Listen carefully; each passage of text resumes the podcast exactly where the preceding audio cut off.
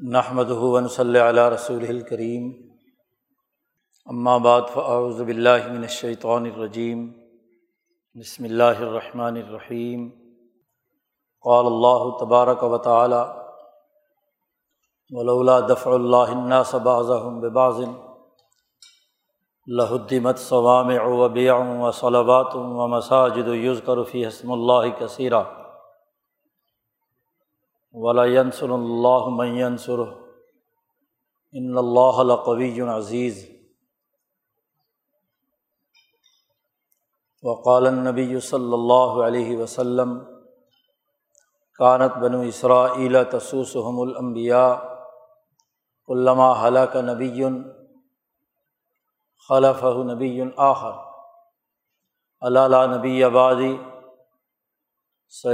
ولاَََََََََََََََََََََََََََََََََََََََََََََََََََََََََََََََََََََََََََََََََََََََََََََََََََََََََََََََََََََ وقال نبی صلی اللہ صدق اللّہ مولان العظیم و صدق رسول النبی الکریم۔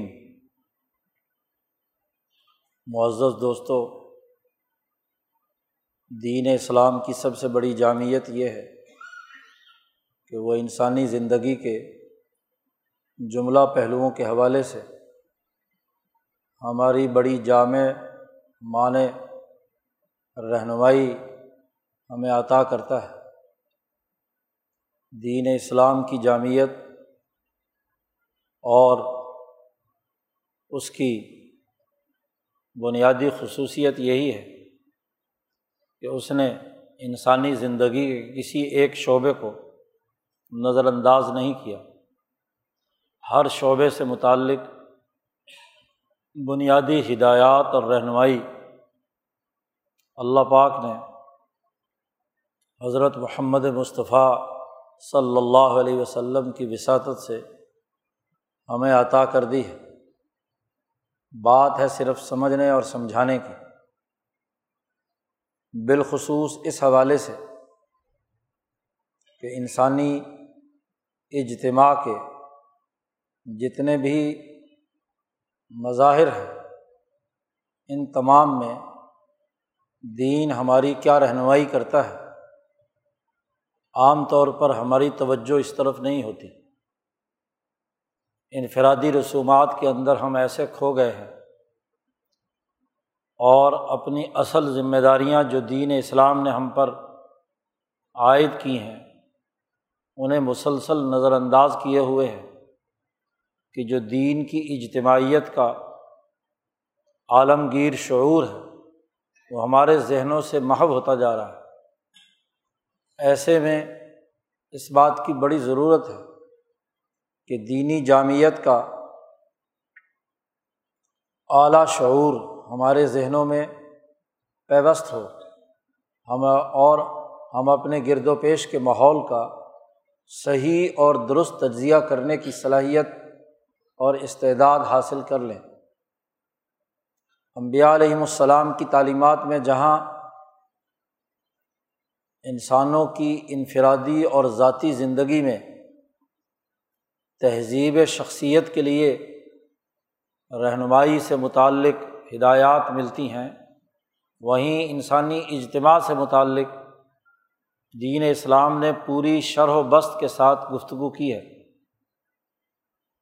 ہم گزشتہ جمعات میں اس حوالے سے دین اسلام کے بنیادی اثاثی امور سمجھ چکے ہیں کہ دین اسلام اجتماع کو مخاطب بناتا ہے، قوموں کی ترقی کے لیے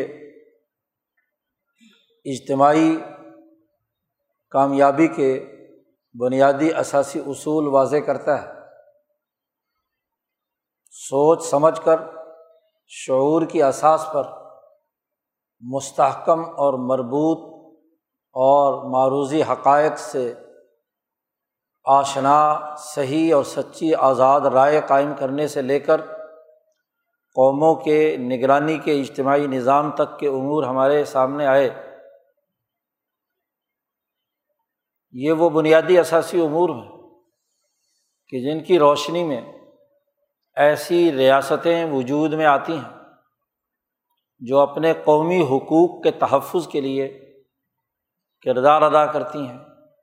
ملی تقاضوں کی تکمیل کے لیے جد وجہد اور کوشش کرتی ہیں۔ اور یہی نہیں، بلکہ کل انسانیت کے لیے بھی اپنے اجتماعی کردار کو زیادہ سے زیادہ مفید بناتی ہیں۔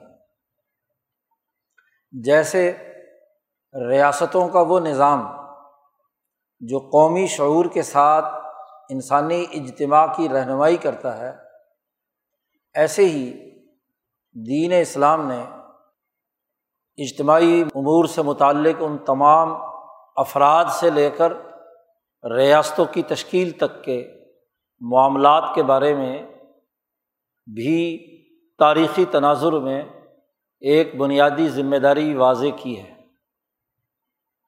ایک ہے آزاد رائے، بامانہ مشاورت، قومی تقاضوں کی تکمیل کرنے والا قانون اور ضابطہ۔ آئین اور دستور۔ قومی تقاضوں کی عملی تکمیل کے لیے نظام حکومت اتھارٹی کا قیام اور پھر اس کی نگرانی کا نظام۔ یہ وہ تمام امور ہیں جو ہر قوم کی قومی شناخت اور ملی تقاضوں کی تکمیل کرتی ہیں۔ اس کے مقابلے میں قرآن حکیم افراد سے لے کر ریاستوں کی تشکیل تک کے امور میں ان لوگوں کا تذکرہ کرتا ہے۔ ان جماعتوں، قوموں، افراد اور رویوں کا تذکرہ کرتا ہے کہ جن کا تعلق اپنی رائے کی آزادی کے بجائے کسی دوسرے کی ایجنٹی اور مفادات کے لیے کام کرنا ہوتا ہے۔ اپنی خود بامانہ مشاورت کے بجائے مشاورت کے نام پر گماشتہ مشاورت وجود میں آتی ہے۔ گماشتہ ریاستیں وجود میں آتی ہیں۔ گماشتہ اجتماع وجود میں آتے ہیں۔ اور جب کسی انسانی اجتماع میں ایسے افراد، ایسی اقوام، ایسے اجتماعات، ایسی ریاستیں، ایسے ادارے وجود میں آ جائیں تو ضرور قومی مفادات کی حامل ریاستیں، افراد، جماعتیں اور ادارے۔ ان گماشتہ ریاستوں کے خلاف ایک مزاحمتی جد وجہد اور کوشش ضرور کرتی ہیں۔ اور اگر یہ مزاحمتی عمل نہ ہو، تو اس کے جو بھیانک نتائج ظاہر ہوتے ہیں، وہ اس آیت مبارکہ میں بیان کیے گئے ہیں۔ یہ جو ابھی خطبے میں آیت تلاوت کی ہے، اس کا پس منظر یہ ہے کہ اس سے پہلی والی آیت میں نبی اکرم صلی اللہ علیہ وسلم کہ جب مکے کے ان ظالم حکمرانوں اور اس پورے ظالم نظام نے آپ صلی اللہ علیہ وسلم کو ہجرت پر مجبور کر دیا اور آپ اس مکہ مکرمہ سے نکل کر ریاست مکہ مکرمہ سے نکل کر یسرف میں تشریف لے گئے، مدینہ منورہ چلے گئے۔ تو اپنے وطن، اپنے علاقے، اپنی ریاست، اپنے نظام سے بے وطن کر دینا ظلم کی انتہا تھی۔ اور ظلم کی انتہا اس حوالے سے بھی تھی کہ نبی کرم صلی اللہ علیہ وسلم کے نوزب اللہ قتل کے درپیش ہو چکے تھے۔ تو آپ صلی اللہ علیہ وسلم کو مجبوراً یہاں سے نکلنا پڑا۔ ہجرت پر مجبور کر دیا گیا۔ اس سے بڑا ظلم اور کیا ہو سکتا تھا؟ تو اس موقع پر اللہ پاک نے اس کی اجازت دے دی کہ اوزین الزین یوقات بے ظلم و ان اللہ علیہ نسرحم القدیر کہ اللہ پاک کی طرف سے اجازت دے دی گئی ہے ان لوگوں کو جن کو ظلم یہاں سے جلا وطن کیا گیا ہے، مظلوم ہیں۔ اور ان مظلوموں کو کتال کی اجازت ہے، لڑائی کی اجازت ہے، دفاع کی اجازت ہے۔ یہ تو اس ماحول کی مناسبت سے کتال کی بنیادی حقیقت واضح کر دی گئی کہ کتال اب لازمی ہو چکا ہے۔ مظلوم کو اپنے دفاع کے لیے، اپنے حقوق حاصل کرنے کے لیے اپنی قومی آزادی کے لیے مزاحمت کرنی ہے، مقابلہ کرنا ہے۔ اور اگر کتال کی نوبت بھی آ جائے تو کتال اور جہاد کا عمل بھی کرنا ہے۔ صرف بعض کہنا کافی نہیں ہے۔ کوئی عبادت گزار جو اپنے خانقاہوں میں ہے، کوئی نماز پڑھنے والا جو اپنے اپنے مسجدوں میں ہے کوئی یہودی یا عیسائی اپنے سومے گرجے یا کنیسے میں ہے اور وہ بچ بچا کر صرف اپنی عبادتوں میں مشغول ہے۔ وہ یہ نہ سمجھے کہ میں چونکہ کسی کو کچھ نہیں کہہ رہا تو کوئی بھی مجھے کچھ نہیں کہے گا۔ اس تصور کے تحت دین کا تعارف یا بیانیہ کسی کے دماغ میں اگر ہو تو اسے یہ بات سمجھ لینی چاہیے کہ اگر وہ کچھ نہیں کرے گا اپنی مظلومیت کو دور کرنے کے لیے، ظالموں کے خلاف کوئی اقدام کرنے کے لیے تو ایک وقت آئے گا کہ ظالم اور متکبر جماعتیں، سامراجی اور شیطانی قوتیں، وہ ان کی مسجدوں، ان کے عبادت خانوں اور ان کی تمام اللہ اللہ کرنے والی جگہوں کو تباہ و برباد کر کے رکھ دیں۔ اس لیے انسانی تاریخ کا ایک تجزیہ کرتے ہوئے فرمایا کہ ولولا دفع اللہ ناسا باغم ببازن اگر انسانی اجتماع میں اجتماعی تقاضوں کو محفوظ رکھنے کے لیے ظالموں کے خلاف مظلوم نہ ٹکرائیں، دفاع نہ کریں، تدافع، تقاتل لڑائی اور دفاعی حکمت عملی نہ بنائیں تو لہدمت ثوام و بیاؤن و صلاباتن و مساجد یوز کرفی حسم اللہ کثیرہ یہ چار چیزیں دنیا سے منہدم ہو جائیں گے ختم ہو جائیں گے اللہ کا نام لینے والا ان چار مقامات پر جو بھی ہے، وہ ختم ہو جائے گا، وہ مراکز ختم کر دیے جائیں گے۔ لہدمت توڑ دیے جائیں گے، گرا دیے جائیں گے۔ چار چیزیں فرمائی ہیں اللہ پاک۔ گویا کہ اللہ پاک نے اس آیت مبارکہ میں انسانی تاریخ کے ارتقاء کے تناظر میں مذاہب عالم جو بھی اپنے اپنے دور میں اللہ کا نام لیتے رہے اپنی اپنی قومی ریاستیں اور اجتماعی نظام اور اپنی آزادانہ رائے رکھ کر صرف اور صرف اللہ باد اللہ شریک کو پوجتے رہے۔ وہ پتھر کے بنائے ہوئے بتوں اور شیطان نما درندوں اور حکمرانوں کو اللہ کا شریک نہیں ٹھہراتے۔ وہ کسی بادشاہ کے غلام نہیں بنتے۔ اپنی آزاد رائے رکھ کر اللہ کی عبادت میں مشغول رہتے ہیں۔ تو ان کی آزادی کے ان مراکز کو جو ایک زمانے میں ثوامع تھے، ایک زمانے میں بیا تھے، ایک زمانے میں صلابات تھے اور ایک زمانے میں آج مساجد ہے تو یہ چار چیزوں کا تذکرہ کر کے انسانی تاریخ کے تمام مراحل بیان کر دیے۔ سب سے پہلے سومائے کا لفظ استعمال فرمایا۔ سوما وہ عبا عمارت کہ جس عمارت میں بیٹھ کر ذات باری تعالیٰ کی طرف لوگ توجہ کرتے تھے، متوجہ اللہ ہوتے تھے۔ خواہ وہ کسی بھی صورت میں تھا۔ اسی لیے بعض مفسرین نے اس کی خان کا ترجمہ کیا ہے، کسی نے کچھ کیا ہے۔ اور چونکہ اس میں بہت سے اختلافات ہیں، بعد میں چونکہ مذاہب نے بھی انہیں ناموں کو اختیار کر لیا، لیکن اصل حقیقت وہی ہے جو محققین، مفسرین نے بیان فرمائی ہے اور خاص طور پر امام انقلاب مولانا عبید اللہ سندھی رحمۃ اللہ علیہ نے کہ سوام سومعے کی جمع ہے اور یہ قرآن حکیم جس تسلسل میں ان چار کو بیان کرتا ہے، تو یہ قبل از ابراہیم علیہ السلام، حضرت ابراہیم علیہ السلام سے پہلے نو علیہ السلام سے لے کر یا ادریس علیہ السلام سے لے کر حضرت ابراہیم علیہ السلام تک کے دورانیے میں جو اللہ کو یاد کرنے کے مراکز تھے، ان کا جو نام بھی رکھ لو۔ اصل میں تو ثوام الصابئین، مفسرین نے جو اصل بات بیان کی ہے کہ سابعین کے جو سومعے تھے، اس کے لیے لفظ یہ استعمال کیا جاتا ہے۔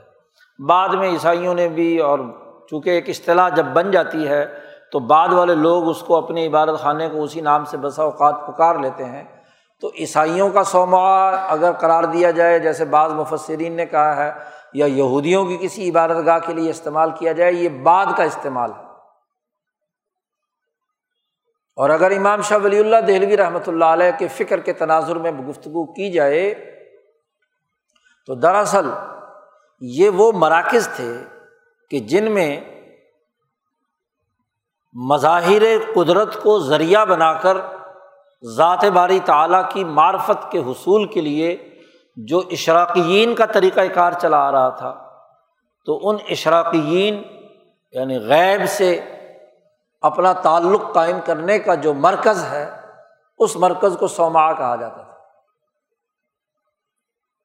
تو سابعین میں مولانا سندھی فرماتے ہیں کہ وہ لوگ ہیں کہ جو ابراہیمی تحریک کے علاوہ جو ابراہیم علیہ السلام کی ملت حنیفیہ سے پہلے علم نجوم یا علم طبیعت کے اساس پر جو معاشرے یا مذاہب قائم رہے ہیں، خواہ وہ ویدک دھرم کی شکل میں ہو یا بدھ ازم کی شکل میں ہو یا مجوسیوں کے حوالے سے ہو کہ وہ آگ کو ذریعہ بناتے تھے ذات باری تعالیٰ تک پہنچنے کا اور آہستہ آہستہ وہی آگ ان کا اللہ کے ساتھ جی اس کو شریک بنا لیا یا وہ علم نجوم کے واسطے سے ذات باری تعالیٰ تک پہنچتے تھے ادریس علیہ السلام کے زمانے میں تو وہ تحریف اور مسخ شدہ ہو کر اصل ستارے بن گئے تو سورج کی گردش اور اس کے فلکیاتی نظام کو جانچنے کے لیے یا اس کو مشاہدہ کرنے کے لیے جو مراکز بنائے جاتے تھے ماں بد الشمس یا ماں بد القمر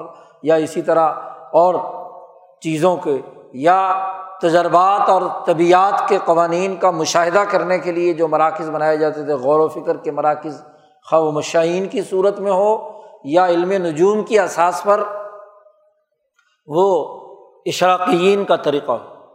تو اس مرکز کو سوما کہا جاتا ہے۔ معرفت خدا بندی حاصل کرنے کا جو بھی مرکز قبل از ابراہیم تھا، اس کے لیے یہ اصطلاح استعمال کی جاتی تھی۔ اس کے بعد بیا ان کا لفظ استعمال کیا قرآن حکیم نے۔ یہ کنائس الہود ہے۔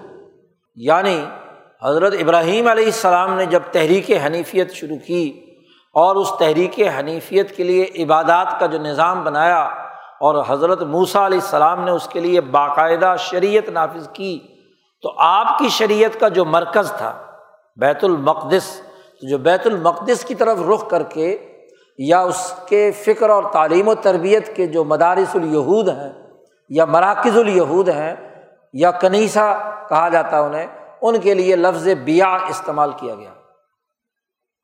گویا کہ ابراہیم علیہ السلام سے لے کر موسا علیہ السلام تک کے زمانے کے لیے جو مراکز ذات باری تعالیٰ کے معرفت کے تھے اور کفر و شرک اور ظلم کے نظام کے خلاف جدوجہد اور کوشش کرنے کے جو مراکز رہے، ان کے لیے لفظ استعمال کیا گیا اور جیسے دین باقی مشق ہو گیا، ایسے ہی یہ مراکز، وہ بھی عمارتیں بے روح بن کر ہاں جی مسخ شدہ یہودیت کے مرکز بن گئے۔ بیا ان کے لیے لفظ استعمال کیا گیا۔ اسی طرح سلاوات کا لفظ جو عربوں کا استعمال ہے، اس کے مطابق سلاوات کا لفظ حضرت عیسیٰ علیہ السلام کی آمد کے بعد رحبانیت کے جو مزاج کے لوگ تھے، جنہوں نے عیسیٰ علیہ السلام کی تعلیمات پر ہاں جی یہودیوں سے بچنے کے لیے اپنے مراکز بنائے اور وہ کسی غار میں، کسی مرکز میں بیٹھ کر صرف عبادت میں، نماز میں مشغول رہتے تھے، اللہ کی طرف متوجہ رہتے تھے، تو ان کے لیے سلاوات کا لفظ استعمال کیا جاتا تھا۔ تو سلاد ان کے مراکز کا نام تھا۔ عبادت اصل تو مقصد تھی، تو عبادت کے لیے مابت کا لفظ اور اس کے لیے سلاوات کا لفظ۔ تو یہ عیسائیوں کی گویا کہ پوری تاریخ، انسانیت کے دو ہی مزاج رہے ہیں۔ یا وہ مزاج جو سختی اور تشدد کے تناظر میں، تو ان کے علاج معالجے کے لیے بیا تھے اور یا وہ اتنے رحم دل اور شفیق اور رحبانیت کے نام پر دوسری طرف، تو ان کے لیے کیا ہے؟ رحبانیت کے مراکز تھے کہ وہ صرف نمازیں ہی پڑھتے تھے، باقی دنیا کے کسی معاملے سے ان کا کوئی تعلق وغیرہ نہیں تھا، اس لیے ان کو سلاوات سلاد کہا گیا۔ اصل لفظ عبادت کے معنیٰ میں استعمال ہوتا تھا اور اسی معنیٰ میں دین اسلام میں لفظ سلاد استعمال کیا جاتا اس کے بعد نبی اکرم صلی اللہ علیہ وسلم کا زمانہ آتا ہے۔ تو آپ صلی اللہ علیہ وسلم کی عبادت کے اندر بالخصوص سجدہ ایک ایسی عبادت ہے جو ملت ابراہیمیہ حنیفیہ میں بالخصوص نبی اکرم صلی اللہ علیہ وسلم کو عطا کیا گیا ہے۔ پہلے والی جو مذاہب رہے ہیں، ان کے اندر زیادہ زیادہ قیام کی عبادت تھی یا رقوع کی عبادت تھی۔ اور یہاں عبادت، قیام اور رقوع کے بعد سجدہ خاص طور پر یہاں پر کیا ہے؟ اور رقوع خاص طور پر تو سجدہ گاہ یا اللہ کے ساتھ تقرب بارگاہ الہی کا سب سے بہترین مقام سجدہ ہے، جیسا کہ نبی اکرم صلی اللہ علیہ وسلم نے ارشاد فرمایا کہ انسان جب سجدے میں ہوتا ہے تو اللہ کے سب سے زیادہ قریب ہوتا ہے۔ اس کی بنیاد پر مسجد کا لفظ، وہ دین اسلام کی اصطلاح ہے۔ سجدہ، ایک آدمی سجدے میں پڑا ہوا ہے، رو رہا ہے، اللہ کی عبادت میں مشغول ہے۔ تو یہ چار اصطلاحات اللہ پاک نے استعمال کی ہیں۔ حزب اللہ، جو اللہ کی جماعت ہے۔ اس حزب اللہ کا ایک مرکز ایک زمانے میں اپنے دور کے مطابق سوما تھا۔ دوسرے زمانے میں موسوی شریعت کے آنے کے بعد وہ بیا تھا۔ عیسوی شریعت آنے کے بعد وہ سلوات تھا۔ اور حضرت محمد مصطفیٰ صلی اللہ علیہ وسلم جنہوں نے پورے دین کی تکمیل کی تو وہ مساجد تھے۔ تو حزب اللہ کے ان مراکز کا تذکرہ کیا ہے۔ اس کے مقابلے میں حزب الشیطان۔ جی۔ حزب الشیطان ہمیشہ ہر دور میں حزب اللہ کے مقابلے پر رہے۔ تو اللہ پاک یہاں بتانا چاہتے ہیں کہ اگر صرف مشق شدہ مذاہب کے تناظر میں صرف نمازیں ہی پڑھی جائیں، صرف مسجدیں آباد کی جائیں، سجدہ ہی صرف کیے جائیں، صرف ذکر ہی ہاں جی کیا جائے اور صرف ذات باری تعالیٰ سے تعلق کے مراکز ہی آباد کیے جائیں اور دفاع اور کتال کا، حزب الشیطان سے لڑائی کا، اس سے انقلاب کا، اس کی مزاحمت کا کوئی نظام نہ بنایا جائے، تو ایک وقت وہ آئے گا کہ اس تظالم اور تدافع کے نتیجے میں، اس جھگڑے اور لڑائی کے نتیجے میں ہاں جی سو میں مسوار کر دیے جائیں گے۔ اسی طرح بیا تباہ کر دیے جائیں گے، اسی طرح کر دیے جاتے رہے، تاریخ بتلا رہی ہے۔ اور سلامات تباہ کرتے رہے، اور ایک وقت ایسا بھی آئے گا کہ وہ مسجدیں بھی کیا ہے، خراب کرنے کا کام ہوگا۔ من اغلم منع مساجد اللہ کرفی حسم ہو وصافی خرابیہ اس مسجد بیت الحرام جو ملت ابراہیمیہ حنیفیہ کا اصل مرکز تھا، اس کی مسجد کی حیثیت کو کیا ہے؟ ظالم لوگوں نے اصل حیثیت سے ہٹا دیا۔ اور نبی کرم صلی اللہ علیہ وسلم کو یہاں سے نکلنے پر مجبور کر دیا۔ قرآن حکیم نے اس تاریخی تسلسل کے تناظر میں گفتگو کی ہے۔ اور جیسا کہ قرآن حکیم اور دین اسلام احادیث نبویہ سے واضح ہوتا ہے کہ ہمیشہ جیسے آدمیت کی اساس پر آدم علیہ السلام کے سچے خلفاء امبیا صدیقین شہدا اور حزب اللہ کی جماعت کے لوگوں نے قومی اجتماعات قائم کرنے، ہر بستی کو ڈرا کر وہاں بلسانی قومی ہی قوم کی تعمیر و تشکیل کے لیے کردار ادا کیا، خلافت کا نظام قائم کیا۔ ایسے ہی شیاطین کے خلفا نے، شیاطین الانس والجن نے، حزب الشیاطین نے بھی ہر دور کے اندر ایسے ایسے ظلم و ستم کے پہاڑ توڑے کہ انسانی تاریخ اس سے بھری پڑی۔ حضرت نو علیہ السلام کے مقابلے پر حزب الشیطان نے کیا کردار ادا کیا؟ حضرت ابراہیم علیہ السلام کے مقابلے میں وہ سوموں میں بیٹھنے والے ہاں جی نمرود و شداد اور آزر اور اس کی ضروریت نے کیا کردار ادا کیا؟ اب آپ دیکھیے، ذرا یہاں سمجھنے کی ضرورت ہے کہ وہ حزب الشیطان، وہ شیطان کی قائم مقام بنتی ہے۔ اور قائم مقام اور نائب کو اگر اس کا بالخصوص منفی کردار ہو تو اردو میں اس کے لیے لفظ استعمال کیا جاتا ہے، گماشتہ۔ انسان ہو اور آدم کی ضروریت میں سے ہو۔ نصبی اور نسلی طور پر آدم کی اولاد ہو۔ اور وہ شیطان یا ابلیس اور جن کا گماشتہ بن جائے۔ تو اس سے بڑی بری حرکت کیا ہو سکتی ہے؟ اللہ پاک نے تو کہا تھا کہ اے انسانوں، تمہارا دشمن ہے شیطان اور شیطان کو اپنا دشمن سمجھو ان شیطان الحکم ادب مبین شیطان تمہارا دشمن ہے۔ اب ہو انسان کی اولاد میں، آدم کی اولاد میں، جس کی ذمہ داری ہے انسانی حقوق ادا کرنا، انسانیت کے لیے نظام بنانا۔ اور وہ انسانی نظام بنانے کے بجائے شیطان کا قائم مقام اور ایجنٹ بن کر جنوں میں سے ابلیس کا ضروریت بن کر کردار ادا کرے تو اسے کہتے ہیں گماشتہ۔ بڑا جامع معنی لفظ استعمال کیا انگریزی میں، ایجنٹ کہتے ہیں۔ لیکن ایجنٹ میں بھی وہ مانویت نہیں ہے جو اردو کی زبان کے اس گماشتے کے لفظ میں ہے۔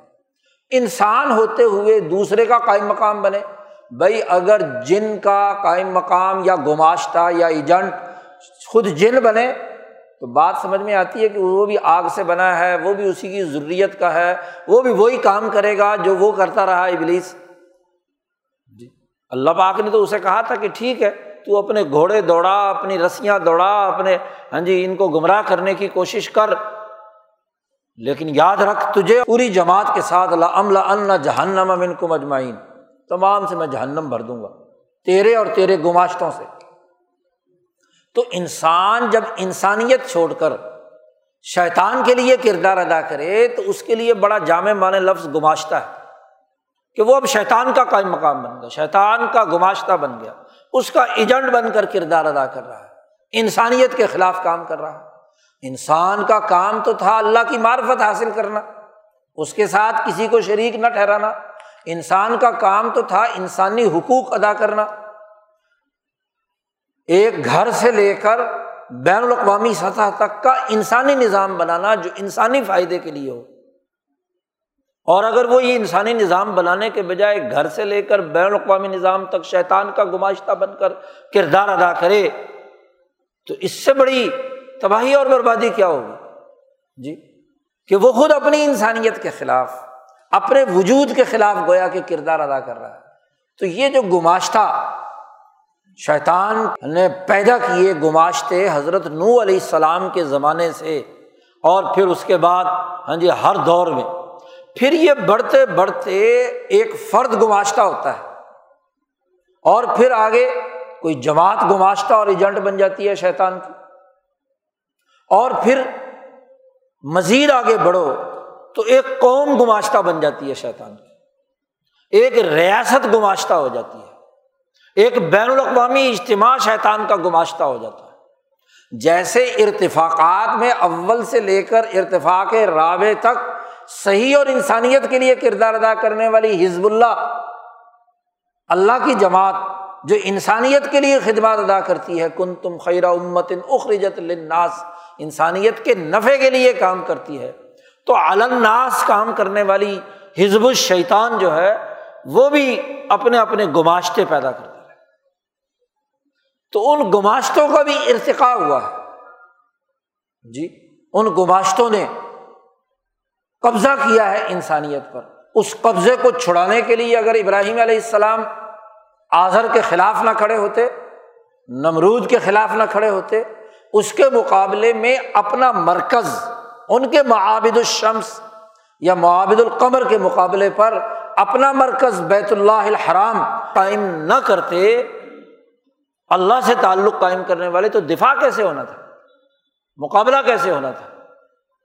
ان کے ان مراکز کا، ان سوموں کا جن کا غلط استعمال شروع کر دیا گیا تھا، اس کے مقابلے میں مرکز بنایا ابراہیم علیہ السلام نے بیت اللہ الحرام کا اور بیت المقدس کا۔ مزاحمتی شعور پیدا کیا، مقابلہ کیا۔ جی۔ شیطانی نظام اور ان کے گماشتوں کا۔ آپ دیکھیے اس کے بعد ہر دور میں تاریخ بھری پڑی ہے۔ مختصراً یہ کہ ابراہیم علیہ السلام کے مقابلے میں بھی، اور پھر گماشتہ ریاست جب مصر میں وجود میں آئی تو یوسف علیہ السلام کی جد وجہد اور کوشش اس کے مقابلے میں۔ جی۔ اور پھر اسی مصر میں فرونی نظام مسلط ہوا تو موسا علیہ السلام نے جد وجہد اور وہ کی۔ گماشتہ ریاست وجود میں آئی بیت المقدس میں قوم امالکا کے تسلط کی بنیاد پر۔ وہ جو شیطان کے گماشتے بن چکے تھے، انہوں نے آ کر ان گماشتوں نے ایک ریاست بنا لی، کہاں؟ بیت المقدس پر تسلط کی۔ ان کے اصل باسیوں کو مظلوم کر دیا یا بے دخل کر دیا، اور ان کے وسائل، ان کے گھروں، ان کی عبادت گاہوں ان کے مرکزوں پر قبضہ کر لیا۔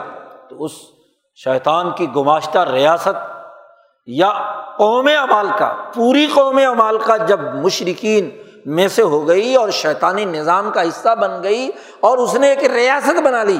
اس ریاستی نظام کو توڑنے کے لیے موسا علیہ السلام انقلاب لاتے ہیں۔ بنی اسرائیل مظلوموں کو کہتے چلو، قوم مال کا خلاف لڑو۔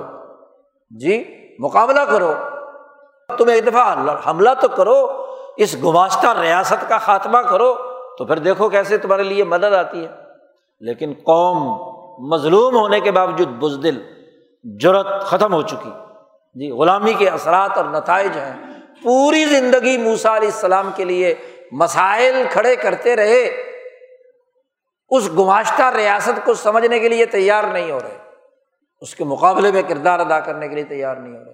ایک مختصر سی جماعت یوشا بن نون کی قیادت میں وہ ارتقا کے مرحلوں سے گزری اور اس پورے ارتقا کی تفصیل اللہ پاک نے صورت البقرا میں یا بنی اسرائیل، پہلے یا بنی اسرائیل سے لے کر تیسرے یا بنی اسرائیل تک تفصیل سے بات بیان کی کہ کیسے موسا علیہ السلام کو یہ جماعت تیار کرنے، اس کی تربیت کرنے، اس کو گماشتہ ریاست کے خلاف مزاحمت کرنے کا شعور دینے کے لیے کیا کیا کام کرنے پڑے۔ کتنی انہیں تگ و دو کرنی پڑی، اس قوم کے اندر جرت پیدا کرنے، قومی ریاست قائم کرنے، اجتماعی نظام بنانے کے لیے کن کن مراحل سے گزرنا پڑا؟ اللہ نے کہا، یہ میری نعمتیں تھیں تم پر کہ میں نے تمہیں آزاد ریاست قائم کرنے اور گماشتہ ریاست کو ختم کرنے کے لیے میں نے تمہیں ان ان انعامات سے گزارا۔ تعلیم و تربیت کے مراحل سے گزرے۔ اور جو ناکارہ قوتیں تھیں، جو ہر قدم پر موسا علیہ السلام تعلیم و تربیت کرتے ہیں، بعض نہیں آتی، کبھی بچڑا پوجنا شروع کر دیتے ہیں، کبھی کوئی اور غلط حرکت کرتے ہیں، کبھی سامری کے بھرے میں آ جاتے ہیں، کبھی کہیں کبھی کہیں۔ تو کیا کرتے گئے؟ موسا علیہ السلام ان تمام کو جی راستے سے ہٹاتے گئے، جو اصل سچی انقلابی جماعت ہے، اس کو لے کر آگے بڑھتے ہوئے اپنے قائم مقام یوشا بن نون کو آگے بڑھاتے۔ اور دنیا سے اگرچہ عین لڑائی سے ذرا پہلے دنیا سے تشریف لے گئے لیکن ان کی جماعت تیار کردہ جماعت نے پھر بیت المقدس پر اس گماشتہ ریاست کا خاتمہ کیا اور اپنی قومی ریاست قائم کر کے اس کے لیے کردار ادا کیا۔ پھر جب ان کے اندر خرابی پیدا ہوئی تو بخت و نثر نے اسی کو گماشتہ ریاست بنا لیا، اس علاقے پر قبضہ کر لیا۔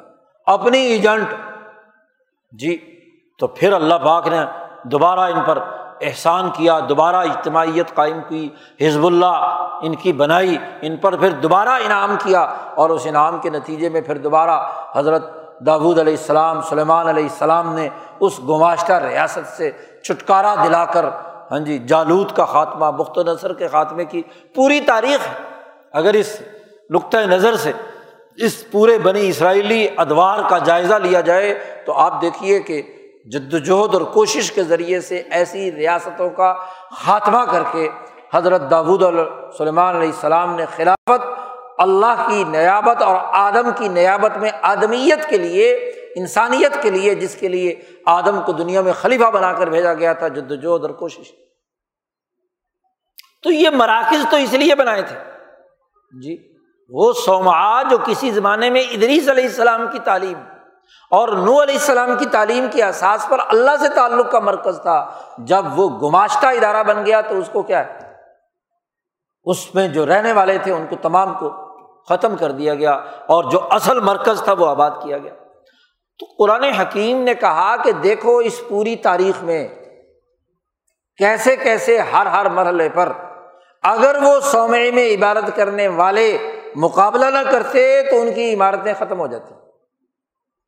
وہ موسا علیہ السلام کو ماننے والے بیا میں بیٹھے رہتے اور جس مرکز سے آگے جدوجہد اور کوشش کرنی تھی تو ان کی ریاست کبھی قائم نہ ہوتی۔ یہی حال ہاں جی ہواریوں کا تھا جو سلاوات غاروں میں نمازیں پڑھتے تھے، شہروں سے باہر نکل گئے رحبانیت اختیار کر لی۔ تو وہ اگر ظلم کو بڑھنا شروع ہو جائے تو وہ غاروں میں بھی اور بستیوں میں بھی جا کر تباہی اور بربادی اتارتا ہے۔ اس کے مقابلے پر جد وجہد اور کوشش۔ جی۔ آپ دیکھیے کہ یہی معاملہ آپ کیا مساجد کا ہے۔ وہ مسجد جو اصل میں مسجد حضرت ابراہیم علیہ السلام نے بنائی تھی، خانہ کعبہ، جس کے گرد مسجد حرام بنائی گئی ہے۔ اسماعیل علیہ السلام کی جد وجہد اور کوشش سے اس مکے کا بھی حال یہ ہو چکا ہے کہ رسول اللہ صلی اللہ علیہ وسلم سے پہلے وہ بھی ایک گماشتہ ریاست بن گئی ایجنٹ ریاست بن گئی مولانا سندھی فرماتے ہیں، مکہ مکرمہ میں اس زمانے کی جو دو سپر طاقتیں موجود تھیں کیسر و کسرا کی، جو شیطانی اثر میں تھی اللہ پاک ان سے سخت ناراض تھا، جس کی تفصیلات شاہ ولی اللہ صاحب نے حجرت اللہ میں بیان فرمائی ہیں کہ کیسر و کسرا کی حالت کیا تھی۔ پوری دنیا ان دو شیطانوں کے درمیان تقسیم ہو چکی تھی۔ مشرق سارا کا سارا، فارس کے ماتحت اور مغرب سارا کا سارا، وہ کیسر روم کے ماتحت ہو چکا تھا۔ اور یہ دونوں اپنے مفادات کے لیے گماشتہ ریاستیں بناتے تھے۔ حبشہ پر قبضہ کر لیا۔ ہاں جی ادھر سے کیا ہے؟ عرب جزیرت العرب پر ادھر ادھر کے اپنے اثرات پیدا کرنا شروع کر دیے۔ ہاں جی اب رہا کے دماغ میں خارش پیدا ہوئی۔ اس نے بھی مکہ کو اپنی گماشتہ ریاست بنانے کے لیے ہاں جی حملہ کر دیا۔ اسی طریقے سے کیسر و کسرا کے ایجنٹ بھی موجود تھے۔ مولانا سندھی فرماتے ہیں کہ اگر ہم قرآن حکیم اور سیرت نبویہ کا گہری نظر سے مطالعہ کریں تو تین اسکول آف تھاٹ تھے سیاسی حوالے سے مکہ مکرمہ ایک وہ جو ایرانیوں اور فارسیوں کا ایجنٹ اور ان کا گماشتہ تھا۔ ایک وہ جو کیسر روم کا ایجنٹ اور اس کا گماشتہ تھا۔ اور ایک بہت ہی اقلیت میں ورقہ بن نوفل جیسے کچھ مختصر سے لوگ تھے جو حنیفی تحریک کی اساس پر اپنے اصل مرکز کی اساس پر اپنی سوچ اور فکر رکھتے تھے۔ مکہ مکرمہ کی مرکزیت پر، بیت اللہ الحرام کی آزادی اور حریت پر، جو حنیفی مذہب کی اساس پر کوشش کرنا چاہتے تھے، لیکن وہ صرف عبادتوں میں مشغول تھے۔ زیادہ زیادہ تنہائی کا شکار تھے۔ جبکہ اس مسجد پر ابو جہلوں کا قبضہ تھا۔ مسجد حرام جی اس میں ظالم لوگ سچے حریت پسندوں کو آنے نہیں دیتے۔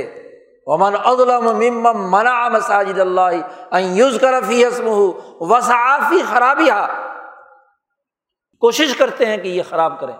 مسجد کو آباد کرنے کے بجائے نبی اکرم صلی اللہ علیہ وسلم نماز پڑھ رہے ہیں، آپ پر اوج ڈال دیا، اس سے بڑی خرابی کی بات ہے۔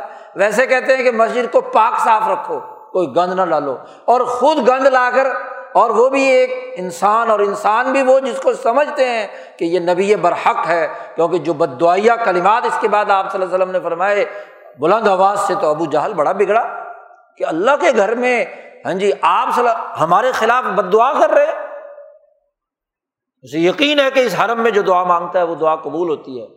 اور یہ بھی اسے یقین ہے کہ یہ واقعی نبی برحق ان کی زبان سے نکلا ہوا جملہ ضرور ہمارا بیڑا غرق کر دے گا۔ اس کے باوجود تم مسجد خراب کرتے ہو۔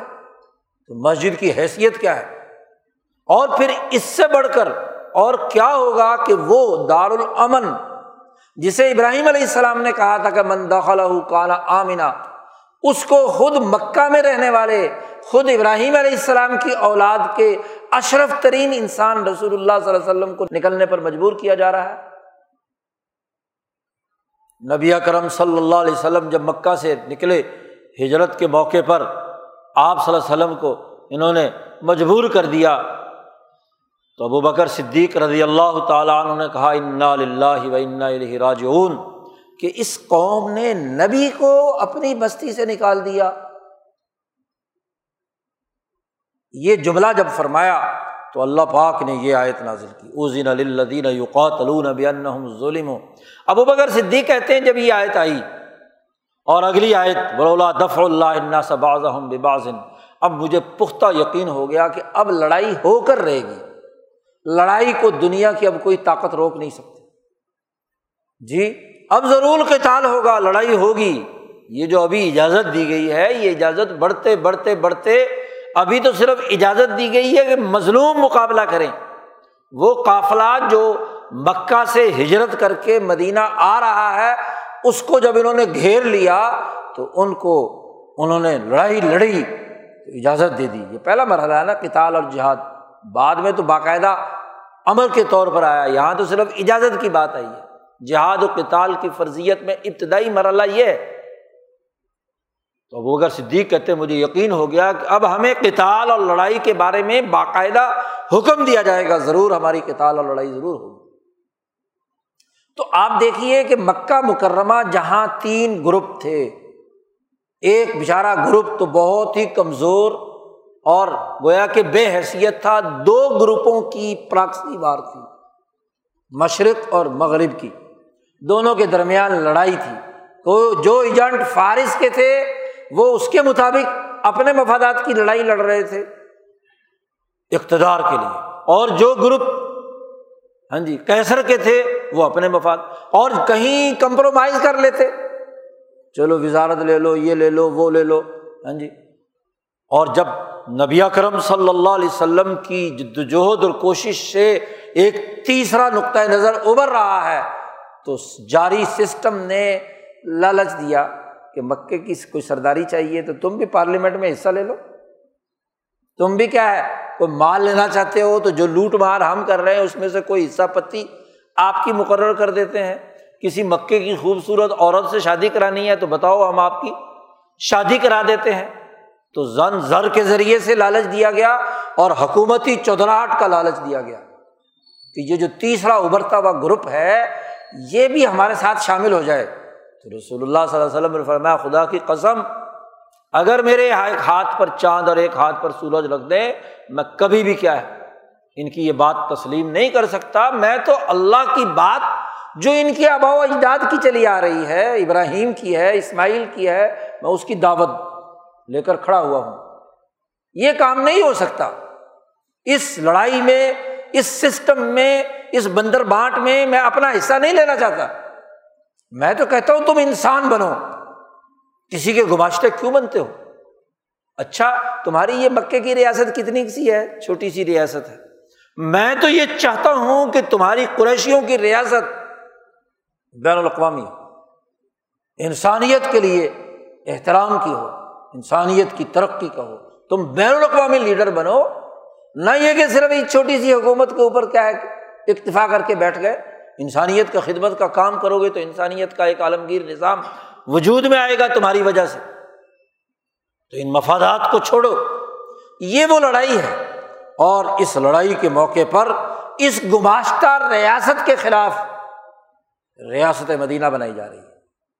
وہ قومی جماعت حزب اللہ وجود میں آ گئی اور قد افلاح المومنون مومنون کی کامیابی کا اعلان ہو گیا اور انہوں نے جا کر مدینہ منورہ میں اپنی ریاستی طاقت اور قوت بنائی جو آزاد رائے با معنی مشاورت، بہترین قانون اور آئین دستور سازی اور مستحکم بنیادوں پر اپنی اتھارٹی، ڈسپلن اور نگرانی کے مربوط نظام کے ساتھ وابستہ تھی۔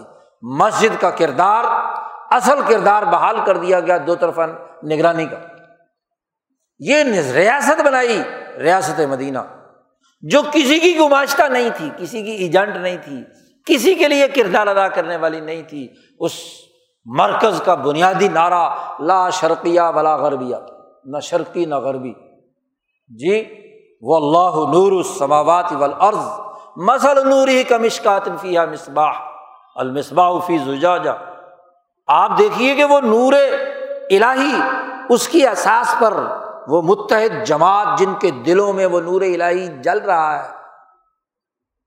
شرفی الدین صاحب اس کی تفسیر میں بیان فرماتے ہیں کہ ہر رجل مومن اس کے قلب پر جو نقطۂ نورانی ہے، جب وہ روشن ہو جاتا ہے اس وہی الہی کی تعلیمات سے، تو وہ ایک ایسا جلتا ہوا چراغ ہے کہ وہ چراغ جب آپس میں ملتے ہیں، ان کی اجتماعیت قائم ہوتی ہے، تو وہ پوری انسانیت کو جگمگا دیتی ہے۔ تو ریاست مدینہ وجود میں آئی اور اس نور کے لیے کہا، لا شرقیہ والا غربیہ۔ یقات زئی تو یوزیو ولو لم تم سس نار۔ آگ نہ بھی لگائے تو اتنی صاف شفاف قومی خود مختاری کی بنیاد پر، ایک آزادی اور حریت کی بنیاد پر ایک مستحکم سیاسی حکومت اور معاشی طاقت وجود میں آ گئی کہ اب نہ مشرق کی محتاج ہے، نہ کسی مغرب کی محتاج یہ ریاست وجود ہے یہ وہ بنیادی سوچ اور فکر دین اسلام دے رہا ہے کہ مزاحمتی عمل ہونا چاہیے، گماشتہ ریاستوں کا خاتمہ ہونا چاہیے۔ اور مسلمانوں کے غلبے کے ہزار سالہ، بارہ سو سالہ دور میں گماشتہ ریاستیں وجود میں آنے نہیں دی گئی۔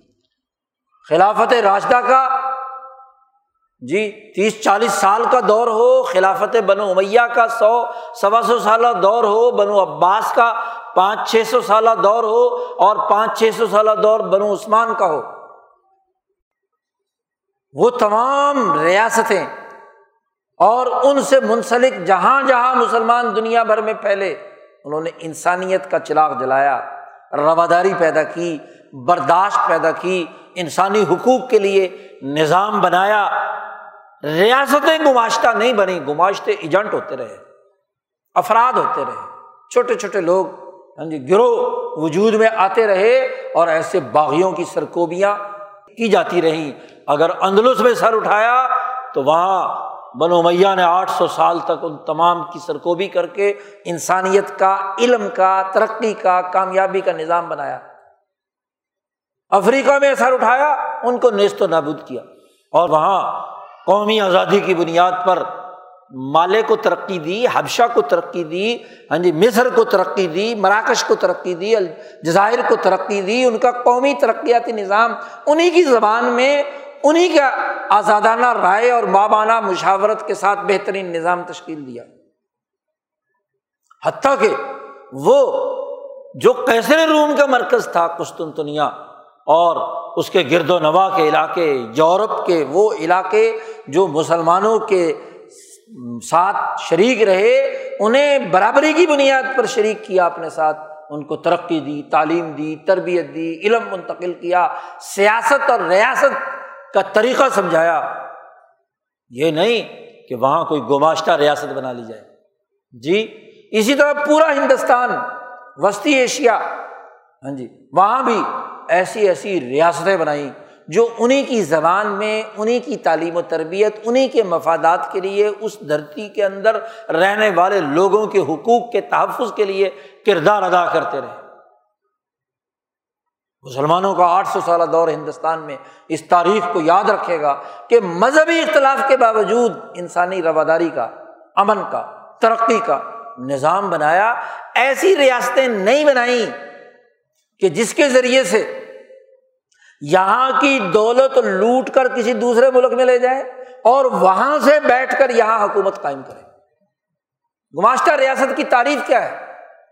کہ جب کسی ملک کے حکمران کسی دوسرے علاقے پر قبضہ کر کے اپنے ایجنٹوں کے تھرو، اپنے گماشتوں کے تھرو حکومت چلائیں، وہ گماشتہ ریاست کہتی ہے یعنی اس حکمران اور اس قائم مقام اور اس وائس رائے کے اس قومی نظام کے ساتھ کسی قسم کا کوئی تعلق نہ ہو، اس کے فیصلے دوسری قوموں کے مفادات کے مطابق ہوں، سامراجی مقاصد کے لیے ہوں شیطانی مقاصد کے لیے ہوں اور انسانیت کو ذلیل اور رسوا کیا جائے۔ اس کو گماشتہ ریاست کہتے آپ دیکھیے کہ اس مسلمانوں کے ہزار بارہ سو سالہ دور کے بعد نبی اکرم صلی اللہ علیہ وسلم کی جد وجہد صحابہ اور تعبین کے نظام کے مستحکم بنانے کے نتیجے میں ایک ہزار سال تک دنیا میں کوئی گماشتہ ریاست نہیں۔ نہیں تھی۔ اس گماشتہ ریاست بنانے کا آغاز ان یورپین بھیڑیوں نے شروع کیا۔ اس سرمایہ داری نظام نے کیا کہ جس سے یاجوج باجود کی طرح پھیلنے والے برطانیہ سے، فرانس سے پرتگال سے ہاں جی لوٹ مار کرنے والے قزاق اور بحری لٹیرے کمپنیاں بنا کر گماشتہ افراد اپنے ساتھ شامل کر کے جب انہوں نے سب سے پہلے ہندوستان پر جی کالی کٹ کے ذریعے سے حملہ کر کے اس ہندوستان کو غلام بنانے کی کوشش کی۔ اور جب کولمبس جیسے امریکہ پر مسلط ہو کر، امریکہ میں داخل ہو کر، وہاں کی اقوام کو غلام اور ذلیل کرنے اور قتل عام کرنے کے لیے مسلط ہوئے۔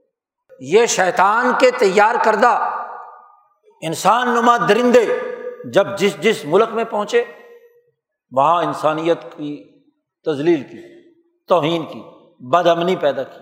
اور وہاں انسانوں کو جانور بننے پر مجبور کر دیا امریکہ میں تو قتل عام اور صفاقی کی پوری تاریخ ہے۔ ریڈ انڈین کے ساتھ کیا ہوا؟ اسی قبیلے جس نے کولمبس کا استقبال کیا، اس کے ساتھ خود کولمبس نے کیا کیا امریکہ میں؟ بھیانک تاریخ۔ ہاں جی پوری ڈیڑھ دو سو سالہ انسانیت کے خون پر قائم آج کی امریکی ریاست اس سے بڑھ کر کوئی گماشتہ دنیا میں نہیں پیدا ہوا۔ عالمی سامراج۔ اسی طرح وہ برطانوی ایسٹ انڈیا کمپنی جس نے ہندوستان پر قبضہ کیا، بتدریج۔ انسانی معاہدات توڑے، انسانوں کو غلام بنایا، یہاں کے وسائل پر قبضہ کیا، یہاں انسانیت دشمن نظام برطانیہ سے بیٹھ کر چلایا۔ کمپنی کا ہیڈ کوارٹر کہاں ہے؟ برطانیہ میں۔ اور وہ اپنے ایک وائس رائے ایک ایجنٹ کے ذریعے سے وہاں سے بیٹھ کر ہندوستان کا نظام چلا رہی ہے۔ اسے یہاں کی کوئی ہمدردی نہیں۔ کمپنی کا یہاں کا ذمہ دار، اس کے ڈائریکٹر اور اس کا وائس رائے مقرر کردہ، وہ ان کے سامراجی اہداف کا پابند ہے۔ اسے اس خطے کی قوموں کی سیاسی، معاشی ضرورتوں کا کوئی پاس نہیں۔ قتل عام کیا انسانیت، قائد پیدا کیے اپنی لوٹ مار کے لیے۔ ملک کو کنگال بنایا۔ اس سے بڑھ کر اور کیا توہین ہوگی؟ اس بر عظیم پاک و ہند کی۔ اور ایسٹ انڈیا کمپنی کے بعد فروری اٹھارہ سو اٹھاون میں جب برٹش شہنشاہیت کے زیر کنٹرول یہ علاقہ آیا، تو پھر برطانوی کیبنٹ میں ایک وزیر ہند، ایک کیبنٹ منسٹر، وہ وائس رائے کے ساتھ خط و کتابت ساتھ ملک چلا رہا۔ مولانا سندھی نے بڑا گہرا جملہ یہاں پر لکھا ہے بہت منفرد کہ کبھی ہندوستان کی ایسی توہین نہیں ہوئی، نہ اشوک اعظم کے دور میں اور نہ اکبر اعظم کے دور میں۔ نہ مسلمانوں سے پہلے کبھی ایسا ہوا اور نہ مسلمانوں کی آمد کے بعد یہاں ہندوستان میں ایسا ہوا کہ اس ملک اور خطے پر باہر سے بیٹھ کر حکومت قائم کی ہے مسلمانوں نے بھی جب لاہور فتح کیا تو لاہور میں یہاں کے نمائندے کو، یہاں کے راجے کے بیٹے کو ہی یہاں کا حکمران بنایا۔ گماشتہ ریاست بنائی نہیں، پوری تاریخ ہندوستان کی اٹھا کر دیکھیں اور کابل اور ویسے بھی افغانستان کا علاقہ، غزنی کا علاقہ دراصل ہندوستان کا حصہ ہے۔ آپ دیکھیے کہ یہ حالت اس ہندوستان کی کی کہ اس کو وہاں سے بیٹھ کر۔ مولانا سندھی کہتے ہیں کہ اس سے پہلے کبھی ہماری اتنی توہین نہیں ہوئی۔ جب سے برٹش سامراج نے ہندوستان پر قبضہ کیا تو یہ کیا؟ لندن سے بیٹھ کر دلی اور کلکتے کی حکومت کنٹرول کی جا رہی ہے۔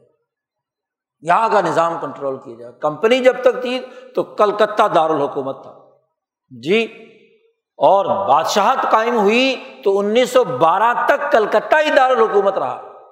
انیس سو بارہ کے بعد دلی کو مرکز بنایا، اس لیے کہ اس شمالی ہندوستان کے ذریعے سے اپنے دشمن روس کے خلاف اقدامات کی جائیں اور اس کے لیے پنڈی کو اپنا مرکز بنایا، فوجی مرکز، برطانوی شہنشاہیت نے پنڈی مرکز سے بیٹھ کر ہی سید احمد شہید کی تحریک کو ختم کرنے کے لیے انگریزوں نے اپنی فوجیں بھیجی اس خطے میں سامراج نے اپنی گماشتہ ریاست قائم کی۔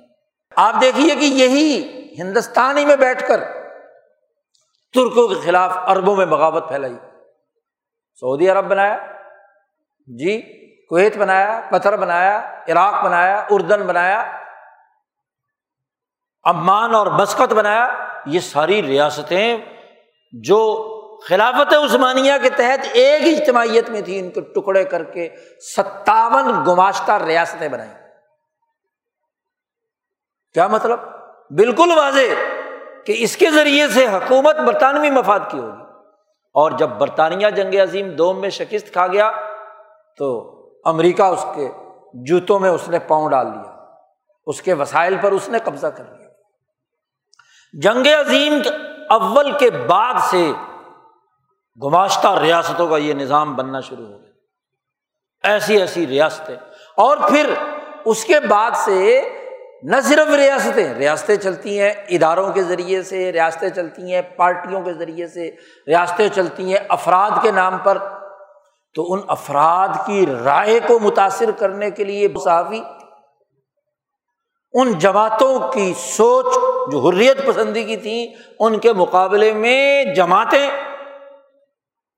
جی پوری پچھلی صدی سوا سو سال، ڈیڑھ سو سال دیکھ لو کہ کون کون سی جماعتیں بنائی گئی جی کون کون سے افراد تشکیل دیے گئے؟ خواہ وہ وکالت کا شعبہ ہو، مذہب کا شعبہ ہو، سیاست کا شعبہ ہو، پارٹیاں ہوں، ادارے ہوں، کالج بنائے گئے، یونیورسٹیاں بنائی گئی ادارے بنائے گئے، عدالتیں گھڑی کی گئی بیوروکریسی بنائی گئی، سب اداروں میں سوچ اور فکر پیدا کی گئی کہ ایجنٹ کون ہے؟ انگریز سامراج کو جاگیریں دی گئیں، جاگیردار ایجنٹ بنائے گئے۔ اور جب یہ سارے ادارے سو سال میں اٹھارہ سو اٹھاون سے لے کر انیس سو سینتالیس تک وجود میں آ گئے، تو انہوں نے کہا منہ پہ کالت بننے کی کیا ضرورت ہے؟ حریت پسند باز نہیں آ رہا ہے۔ ان حریت پسندوں کا راستہ روکنے کے لیے ایک نیا ہاں جی ورلڈ آرڈر نافذ کر کیا، جنگ عظیم دوم میں مجبوری کے کے نتیجے میں۔ انہوں نے کہا، جناب، اب بجائے یہ کہ ہم خود بنف سے نفیس بیٹھے رہیں، ہم تو چلیں اپنے اپنے مرکز میں۔ اگر کوئی انگریز لندن میں بیٹھ کر ہمارے لیے کردار ادا کرتا ہے، تو کیوں نہ لندن میں ہی بیٹھ کر ان سارے ملکوں کی جو ریاستیں وجود میں آ گئی ہیں، ان کو اپنے مفادات کے لیے کیوں نہ کنٹرول کیا جائے؟ اور وہی لوٹ کھسوٹ کا نظام جو ایسٹ انڈیا کمپنی کے زمانے میں ہندوستان کے بر عظیم پاک و ہند کے وسائل لٹ کر برطانیہ جا رہے تھے، وہی اس کا نیا نظام بنایا جائے انہیں گماشتہ ایجنٹوں انہیں گماشتہ ہاں جی وفاد پرستوں اور انہیں پارٹیوں انہیں گروہوں انہیں اداروں انہیں ہاں جی جماعتوں کے ذریعے سے لوٹ مور کا نظام ہونا چاہیے۔ بجائے یہ کہ ہم انگریز یہاں پر ہاں جی پچاس ساٹھ ہزار رکھ کر ان سے لوٹ کر ان کے خزانے لندن منتقل کریں تو کیوں نہ ہم اپنے انہیں جو کالے انگریز ہم نے اٹھارہ سو پینتیس کے بعد لاڈ مکالے کے نظام کے ذریعے سے بنائے ہیں اور ہر شعبے میں گماشتہ افراد تیار کر لیے ہیں، تو انہیں پارٹیوں کے اثاثے یہاں آنے چاہیے انہیں سیاستدان وہ ذاتی ملکیت کے نام پر وہاں سے وسائل لوٹے اور یہاں بینک اکاؤنٹ کھلوائیں اور ادھر ادھر جہاں ہم چاہیں آف شور کمپنیاں بنائیں، وہی بیوروکریٹ، وہی ججز، وہی وکیل، حتیٰ کہ وہی مولوی اور پیر بھی۔ وہ پیروں کا پورے اثاثے سامنے آئے ہیں کہ کون کون لندن کے اندر بڑا پیر یا یہاں کا بڑا پیر کون سا جس کے کروڑوں اربوں خربوں روپے وہاں پر جمع ہے تو لوٹ مار کا سائیکل وہی رہے۔ لیکن پیر صاحب ہیں، خانقاہ چلا رہے ہیں۔ جناب، عالم ہیں، شیخ الاسلام ہیں۔ ہاں جی رہنما ہیں، مذہب کی جماعت کے نمائندے ہیں۔ سیاست دان ہیں، ایک معمولی سپاہی اٹھتا ہے، لیڈر بنتا ہے اور اپنی اس چودراہٹ کی بنیاد پر یہاں سے مسائل منتقل کرنے کا سب سے بڑا ایجنٹ۔ بڑے ماشاء اللہ ہاں جی افراد وجود میں آ گئے۔ اور تو اور اس سے بڑھ کر ظلم اور کیا ہوگا؟ کہ وہ حریت پسند جماعت، جو اس بر عظیم پاک و ہند میں حریت اور آزادی کی پوری تاریخ رہتی ہے، اس کے نام نہاد جانشین اور خلفا بنائے جاتے ہیں اور ان کے ذریعے سے اس پوری جماعت کا نظام ایک طرف کر کے گماشتہ ایجنٹی میں سب سے آگے بڑھ جاتا ہے۔ مذہب کا نمائندہ ہے۔ دیکھنے کی بات یہ ہے کہ ان کی اپنی سوچ اور اپنا کردار کیا ہے۔ کیا انہوں نے لا والا غربیہ کی سوچ پیدا کر لی؟ کیا آج موجودہ حکمران جو ریاست مدینہ کے نعرے لگا رہے ہیں، انہوں نے ریاست مدینہ کی بنیاد پر ایک قومی آزادی کی بنیاد پر نگرانی کا قومی نظام وجود میں لے آئے؟ مشرق و مغرب کے خلاف نعرے لگانے والوں کا اپنا کردار کیا ہے؟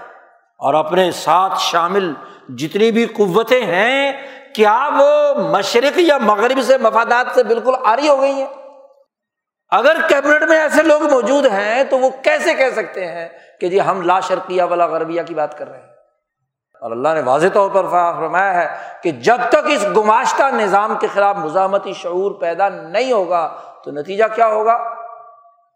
سوامے بھی منہدم بیا بھی منہدم سلاوات بھی منہدم اور مساجد بھی منہدم۔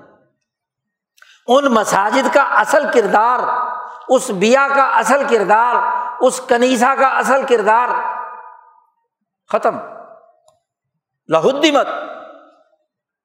اس لیے آپ دیکھیے کہ جب تک خلافت عثمانیہ کی طاقت رہی تو فرانس اور لندن اور یورپی ملک میں ایک مسجد بھی نہیں بننے دی گئی۔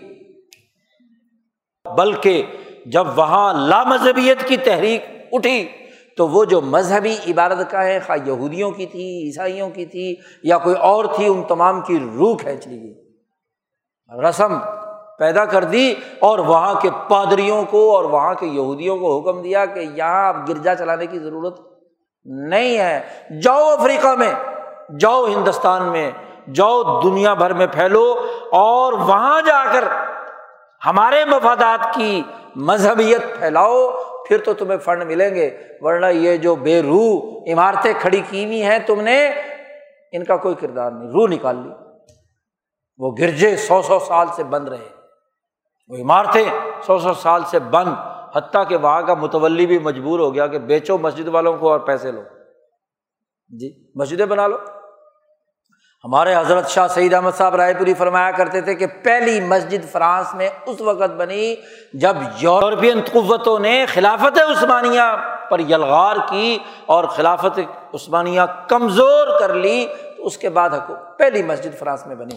اور اس مسجد بنی تو اس کے خلاف باقی لوگوں نے بھی کہا ہے، لیکن اقبال کو بھی ایک دفعہ جوش چڑھ گیا تو اس نے بھی اس کے بارے میں کہا کہ ضمیر اس مدنیت کا دین سے ہے خالی۔ اس تہذیب کے اندر دین نام کی کوئی چیز نہیں۔ یہ تو سب کیا شیطنت کا نمائندہ ہے۔ اور اگر یہ سارے یورپین اسلام قبول بھی کر لیں، دین مصطفیٰ قبول کر لیں انگریز، تو سیاہ روز رہے گا مسلمان پھر بھی غلام۔ مسلمان پھر بھی غلام رہے گا۔ آج وہ نسل پرستی عروج پر ہے کہ دنیا کی وہ گماشتہ ریاستیں بنانے کی حوث، اس کی سوچ آپ دیکھیے ایسٹ انڈیا کمپنی کے ہندوستان کو اپنی گماشتہ ریاست بنانے سے لے کر آخری جو ہمارے سامنے مثال اس وقت ابھی حالیہ یوکرین میں گماشتہ ریاست بنانے تک۔ جی کیا جھگڑا ہے؟ جب وارسا پیکٹ ختم ہو گیا تو نیٹو کا کیا کام ہے؟ کیوں نیٹو قائم ہے دنیا میں؟ اور پھر نیٹو توسیع کر رہا ہے، کیوں؟ ایک ایسی ریاست کو گماشتہ بنانے کے لیے اور اگر گماشتہ ریاست بنانے کے لیے کوئی قوم کاروائی کرے اور اپنی سرحدوں کی حفاظت کے لیے غیرت کا مظاہرہ کرے، تو دنیا بھر کا میڈیا نسل پرستی کی بنیاد پر شور مچائے۔ فلسطین میں گماشتہ ریاست بنائی اسرائیل کی، اس کے خلاف کوئی آواز نہیں۔ ابھی چند فلسطینی شہید ہوئے ہیں، کوئی مسلم میڈیا میں سے کوئی بولا؟ جی۔ برطانوی پارلیمنٹ میں آئرلینڈ کا نمائندہ ایک گفتگو کرے۔ یا وہاں کی کسی اسمبلی میں کوئی آدمی ہاں جی نمائندہ گفتگو کرے، تو کرے، اس نے آئینہ تو دکھایا، لیکن کسی مسلمان پارلیمنٹ میں کوئی بات ہوئی؟ تو گماشتہ ریاستوں کے بنانے کا عمل ہے۔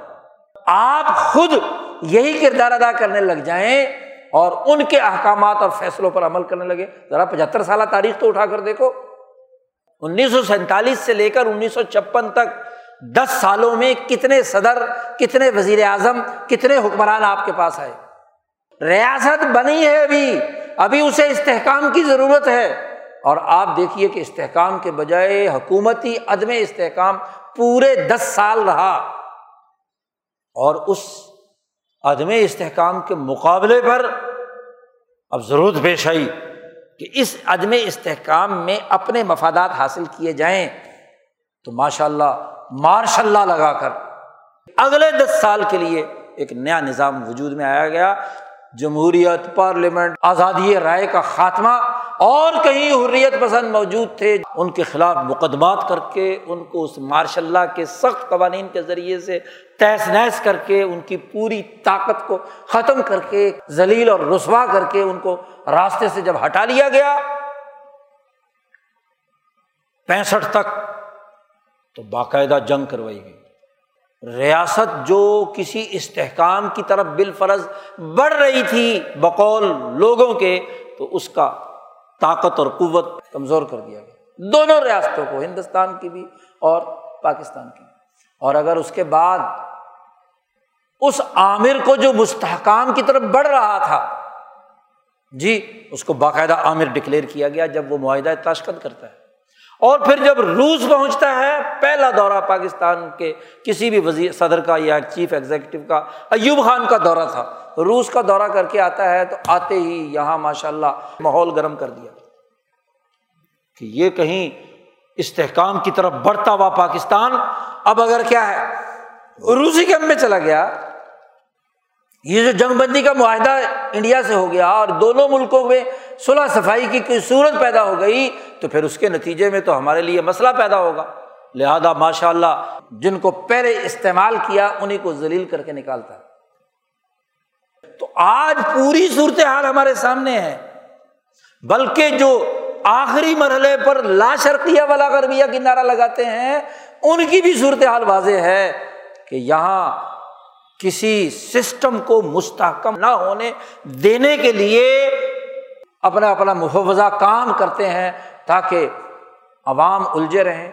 آج سارا میڈیا، سارے صحافی، سارے سب کچھ ہاں جی، کان لگائے بیٹھے ہوئے ہیں کہ کس وقت کون سی خبر آئے گی۔ جی ملک میں کیا ہو رہا ہے جی؟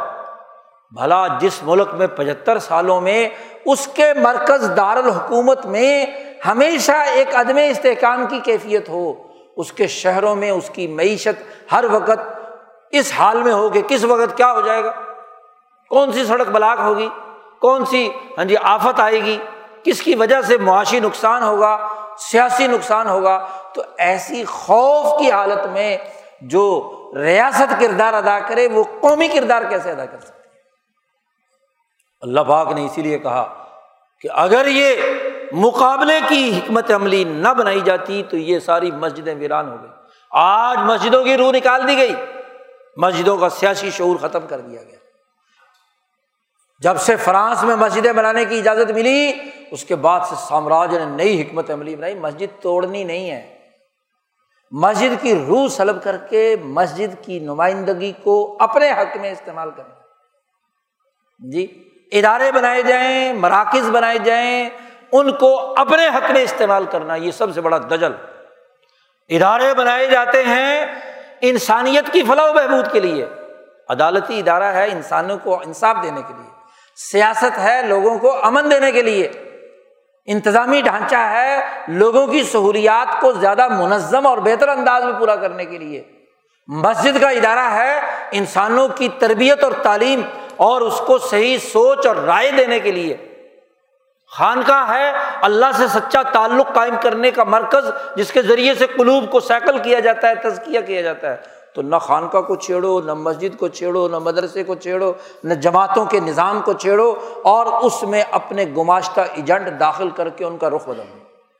قرآن حکیم نے بہت پہلے اس کا نقشہ کھینچ دیا، اور قرآن کریم نے واضح طور پر کہا کہ اللہ صرف اور صرف ان کی مدد کرتا ہے جو اللہ کی مدد کرتے ہیں جو اللہ کے دین کے غلبے کے لیے کام کرتے ہیں۔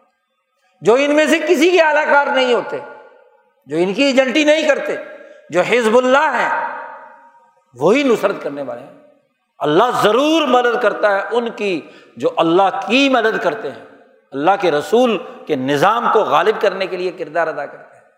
بڑے بڑے نعرے لگائیں اور سامراج کی ایجنٹی کا کردار ادا کریں تو یہ نصرت الہی ہے۔ نہیں، نصرت کے لیے لازمی ہے۔ کہ وہ جو نبی اکرم صلی اللہ علیہ وسلم نے آزادی رائے سے لے کر نگرانی تک کا اجتماعی اور قومی نظام قائم کرنے کے جو اصول قرآن نے نبی اکرم صلی اللہ علیہ وسلم کی سیرت نے واضح کیے ہیں، وہ سوچ رکھیں گے اور اس کے لیے اقدامات کریں گے، تو پھر تو نصرت الہی کا کام ہے۔ اللہ کے ساتھ، اللہ کے دین کے غلبے کے لیے جد وجہد کریں گے تو اللہ تعالیٰ مدد کرے گا۔ ورنہ ایسے ہی ذلیل اور رسوا کرتا رہے گا۔ کیونکہ جو گماشتہ ہوتا ہے، اس کی کوئی حیثیت نہیں ہوتی۔ تو بات یہ ہے کہ جب بھی ایجنٹی کا نظام ہوگا، دوسروں کے لیے کردار ادا کیا جائے گا، تو اس کے لیے وہی حرکت ہوگی جو مکیاولی نے نقل کیا ہے۔ جی سامراجی سیاست کا اصول مکیاولی نقل کرتا ہے کہ جناب ایک ایسی ریاست تھی کہ جس ریاست میں بادشاہ کو ہر وقت اس کے صوبے میں بغاوت کا سامنا رہتا تھا۔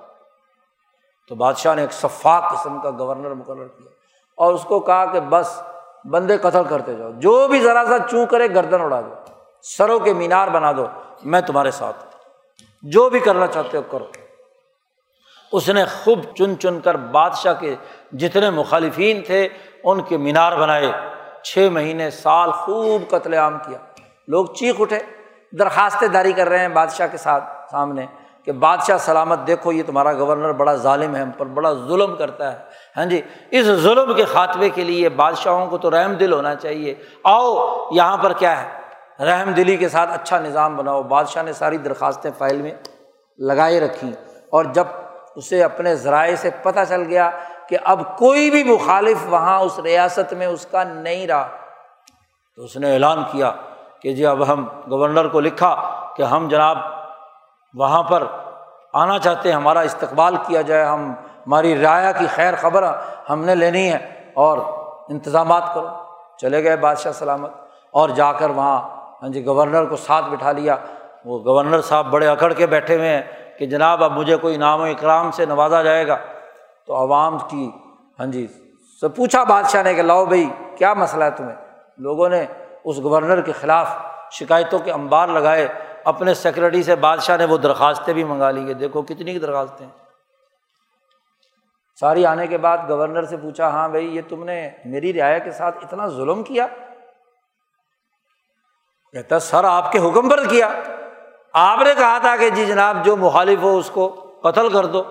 اچھا میری رعایا پر تو نے ظلم کیا، تو یہ کام بھی تو میرے نام پر لگا رہا ہے۔ چلو جلاد اٹھاؤ، اس کی گردن اڑا دو۔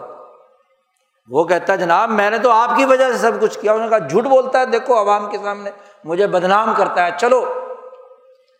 اور جلاد نے ایک تلوار ماری اور گورنر فارغ۔ جی۔ جس سے کام کرایا، جس گماشتے سے، اس گماشتے کی یہی حیثیت ہوتی ہے۔ تو اٹھاؤ اور قتل کر دو۔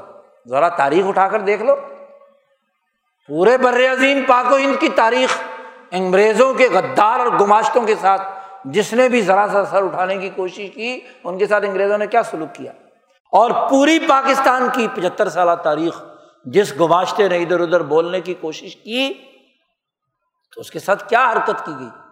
تو جب تک ہم دوسروں کے اشاروں اور دوسروں کی کہی ہوئی باتوں کی بنیاد پر اپنی رائے، اپنا بیانیہ، اپنے موقف، اپنی مشاورت کا نظام، اپنا آئین، قانون، دستور، نظام بناتے رہیں گے۔ ہمارا کوئی حال درست ہونے والا نہیں ہے۔ نبی تعلیمات کے اعلیٰ رغم جب کام کیا جائے گا تو اللہ تمہاری مدد نہیں کرے گا۔ اللہ ایسے لوگوں کی مدد نہیں کرتا، ظالموں کی مدد نہیں کرتا۔ جو ظالموں کا ساتھ دیں، ظالموں کے ایجنٹ ہوں، ان کے لیے کردار ادا کرتا ہے۔ عجیب بات ہے کہ مذہب کے نمائندوں کو خطرہ لاحق ہو گیا کہ اگر ایک مولوی صاحب کے خلاف کسی سیاسی لیڈر نے کوئی بے ادبی کا نام بلند کیا، تو اسے فوراً یہ آیت تو یاد آ گئی کہ بیس علیسمن فسوق بادل ایمان لیکن یہ یاد نہیں آیا کہ ولا ترکن ظلم فتح النار۔ کہ ظلم کی طرف تم معمولی سا بھی میلان ظاہر نہ کرو تو تمہیں جہنم کی آگ پکڑ لے گی۔ یہ جو ظلم کا نظام پچہتر سالوں سے پوری ریاست پر مسلط ہے، یہاں اس کے خلاف بھی تو شیخ الاسلام کو کوئی بات کرنی چاہیے تھی۔ اس پر تو کوئی گفتگو ہونی چاہیے تھی۔ یہ فیصلہ کرو کہ آپ کا نظام اپنا ہے یا غیروں کا ہے۔ گماشتہ نظام ہے یا قومی اسلامی نظام ہے۔ اپنی ملت اور قوم کے تقاضوں کے مطابق ہے۔ یہ فیصلہ کرنے کا وقت ہے۔ نہ یہ کہ اسی کے نظام میں اگر لت پت اور مفادات اٹھانے والے اپنے آپس میں ایک دوسرے کو گالیاں دیں اور اس گالیوں کے اندر دین کو اور سورت الحجرات کو لا کر آڑ کیا جائے، تو اس سے زیادہ بڑا دین کا غلط استعمال اور کیا ہو سکتا ہے؟ جی۔ اصل میں تو وہ سامراجی نظام ہے جس کے خلاف مزامتی شعور دین کی تعلیمات کی اساس پر قائم ہونا لازمی اور ضروری ہے۔ اور اگر یہ نہیں، تو بابا کہانیاں ہیں، اسلام فروشی ہے، دین فروشی ہے، فتویٰ فروشی ہے، قانون فروشی ہے، سیاست فروشی ہے، ملک اور قوم فروشی ہے، ملت فروشی ہے، اور اس سے بڑھ کر کوئی جرم دنیا میں نہیں ہو سکتا۔ آج قوم کو اجتماعی طور پر توبہ کرنے کی ضرورت ہے۔ اپنے اعمال کا جائزہ لینے کی ضرورت ہے، اپنے بیانیے کو درست کرنے کی ضرورت ہے، اپنی آرا کو آزادی اور حریت کی احساس پر پرکھنے کی ضرورت ہے، اپنے مشاورتی نظام، اپنے پارلیمانی نظام اپنے نام نہاد جمہوری نظام اس کو دیکھنے کی ضرورت ہے، اپنی ریاست کے حدود اربا اور اس کے حقائق کو سمجھنے کی ضرورت ہے۔ جو قوم ایسے نہیں سمجھتی، وہ کبھی ترقی نہیں کر سکتی۔ حضرت شاہ سعید احمد رائے پوری فرماتے ہیں، یہ دور بین الاقوامیت کا ہے۔ اور بین الاقوامی نظام میں جب تک تم پر عالمی نظر نہیں ہوگی، عالمی حالات کو نہیں سوچو گے، کہاں کہاں دنیا میں اس وقت گماشتہ ریاستیں بنانے کی کوشش ہوتی ہے اور کہاں کہاں ان گماشتہ ریاستوں کے خلاف مزاحمت کی جاتی ہے، جب تک تمہارا یہ شعور نہیں ہوگا، تمہاری رائے کبھی ٹھیک نہیں ہو سکتی۔ تمہاری رائے اسی سامراجی نظام کی اعلی کار اور ایجنٹ ہوگی۔ تو آج اپنی رائے کو درست کرنے اپنی سوچ کو درست کرنے، اپنی قوم کو ترقی دینے، اپنی ملت کے تقاضوں کو آگے بڑھانے، اپنے دین کے شعوری کردار کو سمجھنے کی سب سے زیادہ ضرورت ہے۔ کیونکہ اس وقت عالمی دجل کا جو دجالی نظام قائم ہے، جب تک اس کا مقابلہ نہیں کیا جائے گا، کوئی قوم اپنی بقا کے لیے درست کردار ادا نہیں کر پائے گی۔ اللہ تعالیٰ ہمیں دینی شعور حاصل کرنے اور اس کے مطابق جدوجہد اور کوشش کرنے کی توفیق عطا فرمائے۔ وہ آخر ان الحمد للہ رب العالمین۔